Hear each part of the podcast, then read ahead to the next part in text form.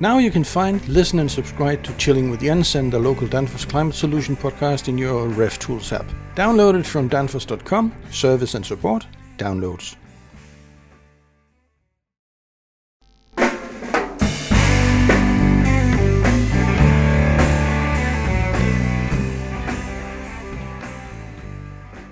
Thank you for listening in on this uh, podcast um, that is a start of a small series of uh, podcasts around commercial applications that would be typically cold rooms or walk-ins, a tour through the whole system, starting with where the magic happens, that is the evaporator, and I'm sure you know what I mean by that. Questions, comments, and suggestions, please send them to Chilling with Jens, in one word, at danfoss dot com. And to, with me today, I have John Broughton and Jörg Saar. You all know them. You have all met them before, at least in in your ears you have heard, uh, met them. Um, so can any one of you, John or Jörg, tell me why are we starting, starting out with the evaporator in a system? Why are we uh, looking at that as the first thing? Yeah, first, first of all, good morning, and thanks for for having me and John here again. Yeah, Jens, you mentioned it already. That's where the magic happens, right? Uh, what we want to have from a refrigeration system is cooling. So a place, a point where we generate cold. We all know we don't generate cold. We take heat away, which is kind of cold generation, but that's that's where where it happens. And then we need to control that evaporator. In that evaporator, we evaporate the refrigerant. We need to evaporate the right amount. We have to right, we have to have the right size of that evaporator to fit to the compressor, to the right size to fit to the airflow that goes through the evaporator, and and all that kind of stuff. And that's probably why we talk about it, to to start where the magic happens. Yeah, that that is actually the, the point. Um, Just, just, just to put a frame around what we're talking about here, I, I said something about commercial applications and cold rooms and stuff, um, but I guess we also need sort of uh, when we're talking about the evaporator itself to say, okay, we will uh, primarily talk about air coils and also fin and tubes systems or fin and tube uh, evaporators. Um, any reason why, John? Uh, that's a good question, Jens. Um, I mean, throughout history, um, you know, generally we've used uh, thin and tube, um, you know, coil block type evaporators. Um, there are many others, obviously plate heat exchangers for cooling a fluid. Um, milk cooling springs to mind, for example. Um, then you have, uh, you know, shell and tube evaporators for water chillers. Um, but I, I would say the Because in commercial refrigeration, you know, generally we use a, a fin and tube evaporator, um, then I think that's the most logical one to talk about. Um, maybe we have the opportunity for other types of applications. Yeah. Uh, let's see what happens. I mean, I think uh, for today. Yeah. And then you mentioned air. Why do we talk about air coolers? Well, you said it in the beginning as well. The typical commercial application is, for example, a cold room, a walk-in, or a commercial refrigerator, freezer, and that's why you where you find air coolers to cool down the air in the cold room, and by that cooling down whatever you store in that cold room. Yeah, and I know, John, that you have a, a special uh thing about air flow and throw. Uh could you please explain? Thanks, Jens. Um yes, my my particular uh, thing that I have is throw and flow.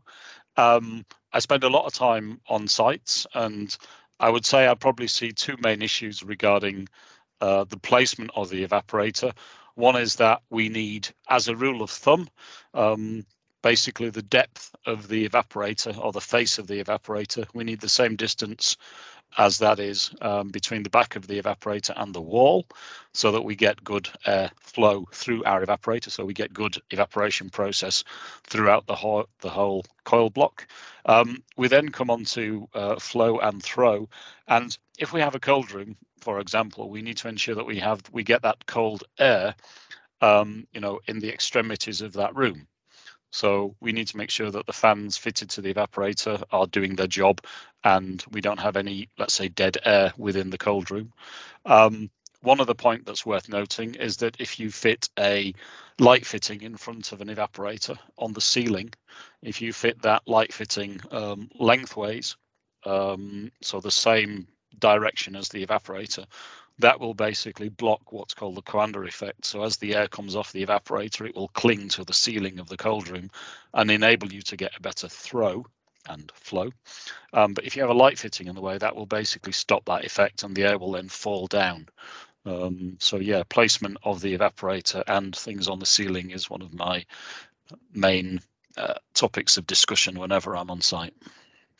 Yeah, see. So, if you're capable of, of placing the lights and uh, things in the room yourself, then you should actually uh, place them at the length or at the uh, the same route as the airflow is. Is that correct? Yes. Yeah, I was trying to think of a way to explain it, but you've explained it very well, Jens. So uh, yeah, basically you have the the smallest amount of disruption to that air flow coming off the evaporator. Yeah. And if possible, even, I mean, in the direction of the airflow, yes, not ninety degree to that. And you can kind of think about that a bit, even as guide rails. So if if you have a light, or let's say two lights, don't put that direct into the main airflow, one to the left, the other one to the right of the main airflow, so that you still keep the main airflow un, undisturbed. Yeah. I, I I assume that this is a, a, a thing that, that is quite relevant in, in many cases. Um, but what about, I mean, if, if if you if you have a room which is almost full, any good advices in how to place the goods there? I'll let Jörg take that one, I think. Okay. um, well, let's let's put it like that. Don't put the goods up to the ceiling. You simply need to keep that airflow going. And it, it, it really is a bit like, you can imagine the airflow almost like a water flow just up there. So don't put anything right up to, to the ceiling, because that will block the airflow as well. You need a bit more than the diameter of the fan. And and that's the area you need to keep free, at least that, a bit more than, than the fan, so that the fan is capable of throwing that air into the room. Right. So, I mean, you, you, you need somehow to, to have a fan which is capable of actually throwing the air through the whole room, actually. So is that a part of, of, of dimensioning a new or a fitting uh, uh, an evaporator? Oh, no. I, yes, but John, go ahead. Yeah. um, there are many different types of um, evaporators and many different style of fans. Um, basically, if you need to get air flow and throw from an evaporator, Um, there's, there's many types, um, probably coaxial fans, or uh, I've heard them called propeller fans before now.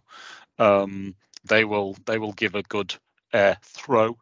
Um, so depending on the size of your room, you need to make sure that the evaporator has the correct type of fan to give you that uh, air throw, and that will come from the evaporator manufacturer themselves.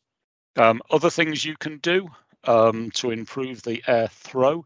If you have, let's say, two evaporators in a room, if you put them, uh, let's say, side to side, but maybe a little bit closer together, the air th flow from one evaporator will merge into the air flow from another evaporator, and that will actually increase your air throw by around twenty percent.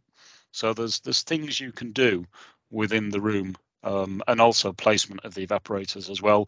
You know, put one on one wall, one on the opposite wall, depending on the size of your your room itself. Right. Yeah. John, what do you think about these textile tubes, which you can place on an evaporator to guide the air maybe for a longer distance if you have a, a very large cold room? Um, I've only ever come across, and we term them in the U K, air socks, which uh, I guess is a fairly good description. Um, and generally I've seen them in uh, meat cutting rooms, things like that, so that you get the air distribution, but you don't get that high velocity. So the workers mm. in there, you know, it might be uh, plus three degrees C, uh, plus five degrees C in a, in a cutting room. So if you have air uh, velocity round the worker, they're going to feel really cold. So generally they would use an air sock system to distribute the air, but keep the velocity very low. Um, so I've seen them um, in the applications that I've worked on. They work pretty well. Um, I've also seen them in packing holes for crisps, uh, potato chips. Um, doing exactly the same thing. Um, I think the only issue that we had on uh, one particular site was that the socks used to get quite dirty, um, mm. and then obviously limit the amount of air that was passing through the sock itself.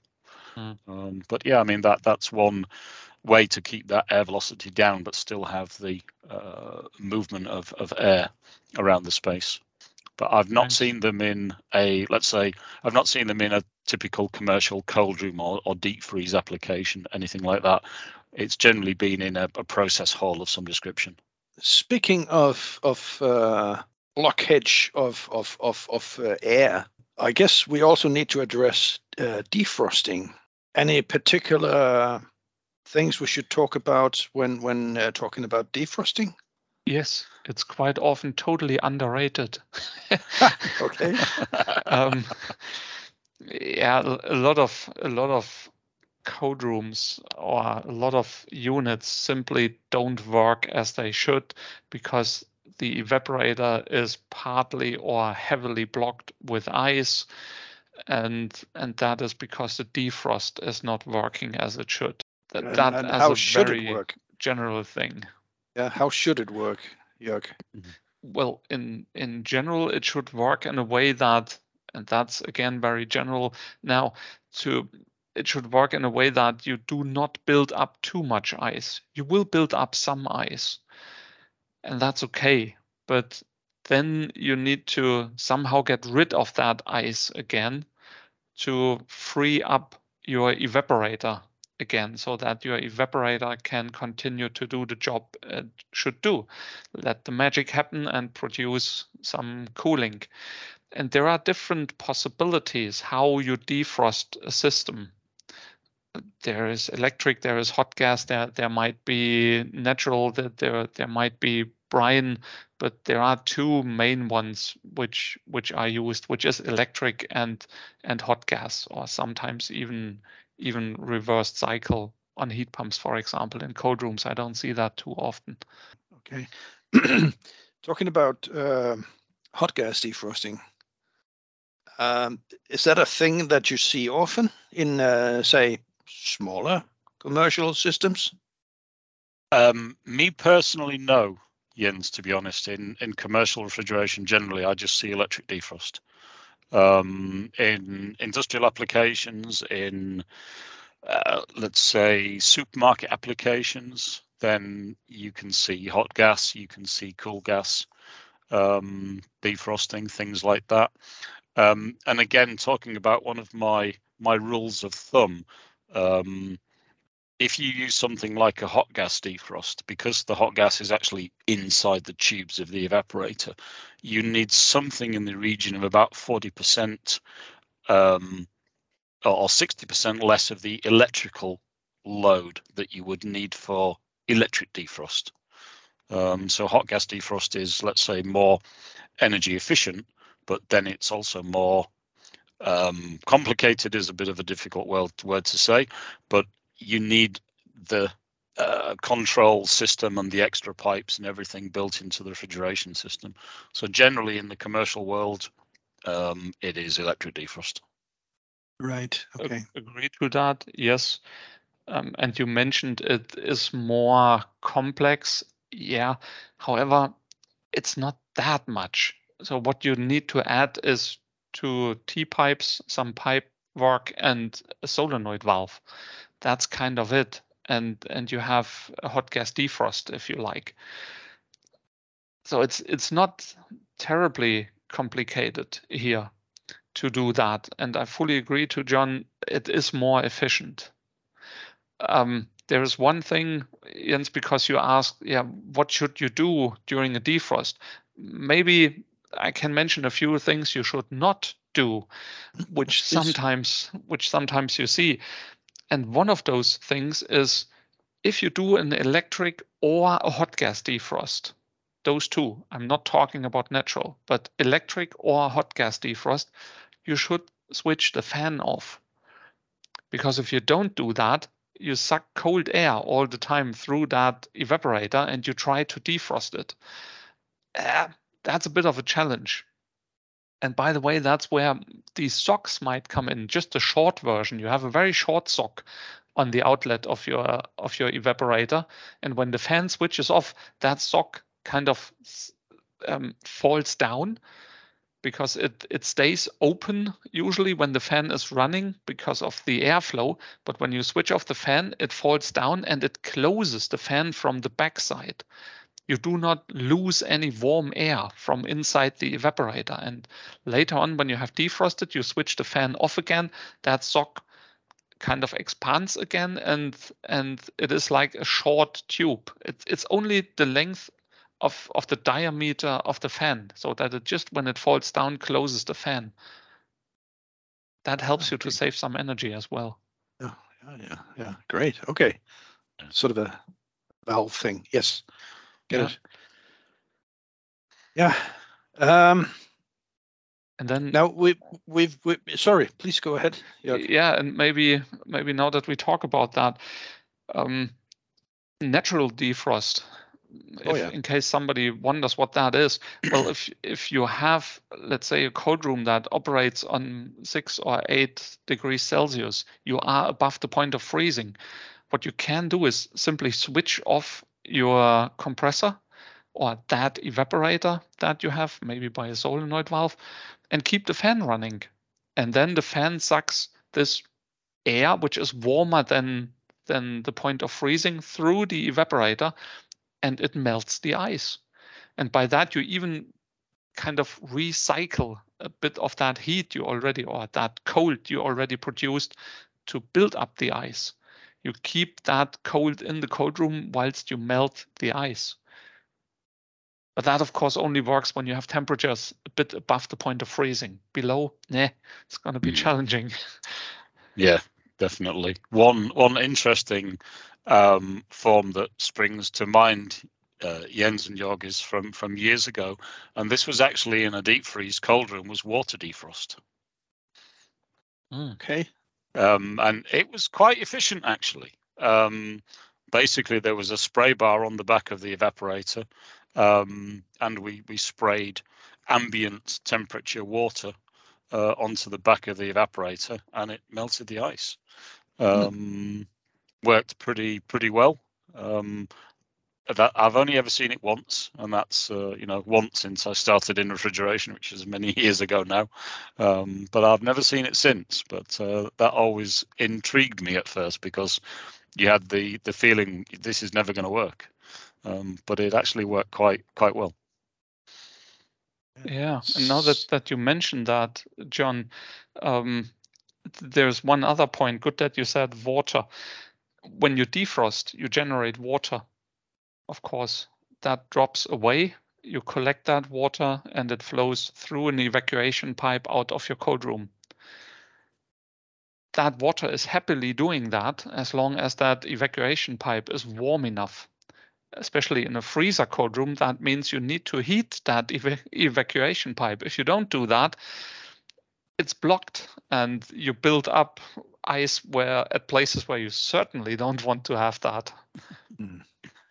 Yeah, that is that is that is very, very true. Uh, and that comes down to that famous question is regarding the heater tape that you put around the drain pipe.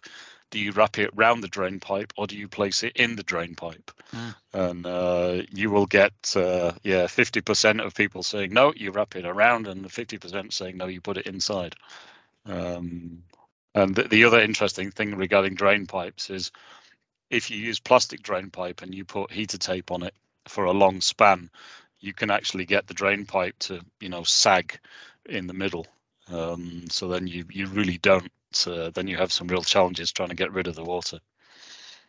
Yeah, that's true. Yeah, uh, you see some strange things. How how would you stop a defrost, John? Best way um, to stop a defrost? I would have an engineer in the cold room looking at the back of the evaporator, the evaporator, going, "Yeah, it's clear of ice. Turn it off." Um, unfortunately, we don't have that possibility. So then we have the vagaries of the defrost termination thermostat. So we place a Uh, temperature sensor in the coil block, and we set that to terminate at a temperature. Um, the question is, what temperature do we set it, and where do we put that sensor? Mm-hmm. Um, there is some good information from evaporator manufacturers who will say um, a third down from the top and two thirds in um, is the uh, ultimate place to put it, but I'm sure, as every engineer listening to this knows, as soon as you place it somewhere, the ice will stay in another part of the evaporator. So yeah, that's, I think that's always been a challenge, and the the the the person who comes up with a perfect solution, uh, yeah, will get a round of applause from me for sure. Murphy's law for you, isn't it? Yes. Exactly. Yeah. No, no matter where, where, no matter where you place the sensor, the ice will be somewhere else. It's guaranteed. Yeah. So if you want yeah. to keep something ice free, place the sensor um, not there. No, just joking. Very true.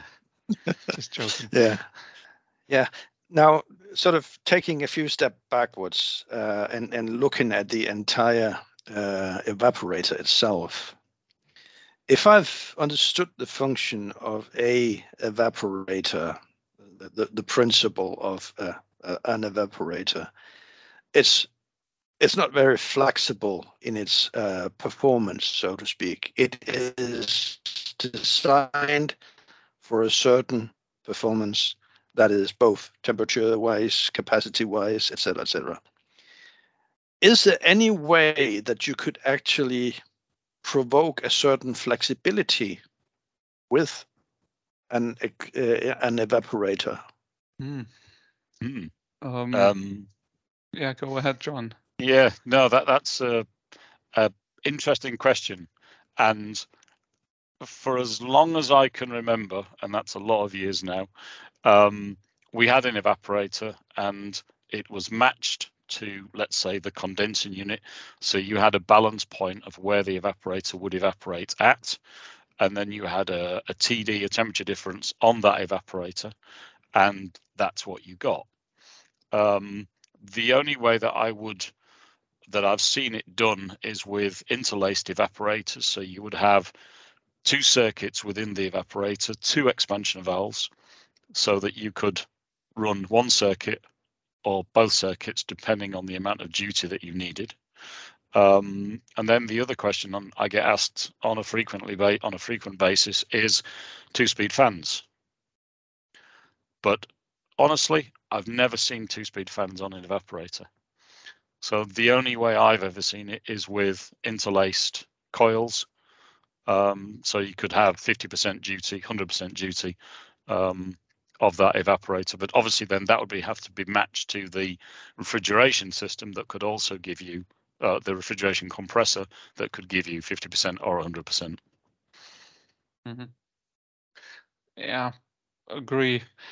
And uh, if you look at that for a bit from a theoretical point of view, th there are some parameters for for an evaporator. Typical air cooler, fin and tube air cooler, they are they are designed for a, a certain superheat to to temperature difference ratio. So let's say you evaporate at minus ten, your air temperature is zero. So the temperature difference between your air temperature and your evaporation is ten Kelvin. Now the best superheat setting would be approximately six and a half Kelvin for that, because that that factor of superheat to temperature difference is usually around zero point six five. So zero point six five times the temperature difference between evaporation and, and air gives you a pretty good superheat setting for that evaporator. You can use the evaporator with different ratios. So you, you could make that worse deliberately, but then you only kill the performance of the evaporator, but you don't really adapt it to, to a need or make that more flexible. You, you just make it worse. If you would set the, the, um, the superheat in that case, let's say to fifteen Kelvin instead of six and a half, you make the evaporator a good deal more worse, and the whole system, of course, a good deal more worse. That's how you could kill capacity, but you make that thing very, very inefficient. You don't want to do that. Mm, I guess the, the opposite of that, Jörg, would be to run a very low superheat and have it almost fully flooded. But then if we're talking uh, D X refrigeration system, we don't want liquid coming back down the suction line to our compressor. Yes, correct. So if we're talking commercial D X systems, then yeah, I agree. Six and a half uh, K superheat is, yeah, the way to go. Yeah, at at at ten delta. If if your delta is bigger, well, then your superheat gets a bit larger. Yeah. These these evaporators are really designed for that ratio, and you find that even in in standards, and you you quite often find that in in documentation for the evaporators. Mm-hmm, correct. And the rest yeah. is, as you said, Jens, yeah, you select, and John, you as well, you select an evaporator for a specific task, for a specific condensing unit. You have calculated how much capacity you need, and that's what you selected for. Being a practical guy, I would actually start, I would, when I'm, I'm, I'm uh, sizing an evaporator, I would probably go for, say, fifteen percent more than than uh, actually needed. Would there be any consequences from that? No, not not from an operational point of view. That that works all fine. If you oversize the comp the um, evaporator compared to the compressor size, that that's okay. Undersizing, nah, that's difficult. Oversizing, that works fine. Okay, mm. I would agree. Um, I, I could give, let's say, three very quick examples of, of what would happen. And really, it all comes down to the to the humidity that's in the room. And that becomes an issue depending what we're actually storing in the cold room. If it's mixed goods, then not so much of an issue. But if it's, let's say, something, a product that is sensitive to humidity, then that can give you some challenges. So let's take three examples. If we had an evaporator and a condensed unit, both doing three kilowatts, and they were matched, we'd have approximately eighty percent humidity within the room. So our T D on the cooler would be eight Kelvin. If we then said, okay, let's make the evaporator uh, three point four kilowatt and the condensing unit three kilowatt, then our T D reduces to seven. So our humidity goes up a little bit. If we, so that generally is not too much of an issue. Higher humidity is not, again, too much of an issue, but depending what we're storing in the cold room. But as Jörg said, if we then have the condensing unit that is larger than the evaporator, so we have a condensing unit three point four kilowatt and the evaporator at three kilowatt, then our T D is nine Kelvin, and then our humidity drops to seventy-five. So a lot of it depends on what we're actually storing in the room and if it's sensitive to the humidity changes. Yeah, okay. So I think you gave an example on, on chocolate at some point in time. I did. Um, yeah, if you get the humidity wrong with chocolate, you can get whitening on yeah. chocolate. Um, so if you open a, a chocolate bar and it's uh, and it's very white, that basically means during its manufacturing process, the humidity was not correct. Um, certain things, obviously, cut flowers is a big one at this time of the year. Um, if you have a very low humidity with cut flowers, you will, yeah, basically dry out the flowers and they will be no good to sell. Yeah, um, I see. Things like uh, open sushi is another classic example. You need uh, a nice high humidity, otherwise you, you dry out the sushi. Yeah, yeah. Get it. Great. Jörg, any comments? No, that that was those were really good examples. No comments on that. Okay. Um, I have a, only a few questions more actually, and and and that goes about uh, multiple evaporators from the same compressor. Um, how to control those evaporators? Um, do you have any, say, rule of thumb to sort of give advices on, or how do you see that? Well, um, if you have multiple evaporators and you want to switch them on and off separately, then you need to be aware that whenever you do that, your load changes, of course. So one evaporator, load one, two evaporators, two times the load, three evaporators, three times the load, assuming they are the same size, these evaporators. So that means if you run one evaporator only, you have only one third of the load. And then you kind of have a far oversized compressor for that. That's what you need to be aware of. So if you want to do that, you it makes a lot of sense that you can adapt your compressor capacity as well by having a compressor rack or a variable speed compressor or something like that. If you don't have that, you need to be aware that your evaporating temperatures will change. If you have a single fixed speed compressor and several evaporators on that one. That is a good uh, point, Jörg, and quite often when I'm on site you will see one condensing unit fixed speed with two evaporators, and each evaporator is running off its own thermostat, and as you've explained, that can cause some challenges for our poor compressor uh, and the system trying to deal with that capacity change. Mm. Yeah, so actually I've I've more or less haven't got any further questions. Let's just see if, if the audience has any questions regarding the evaporator itself.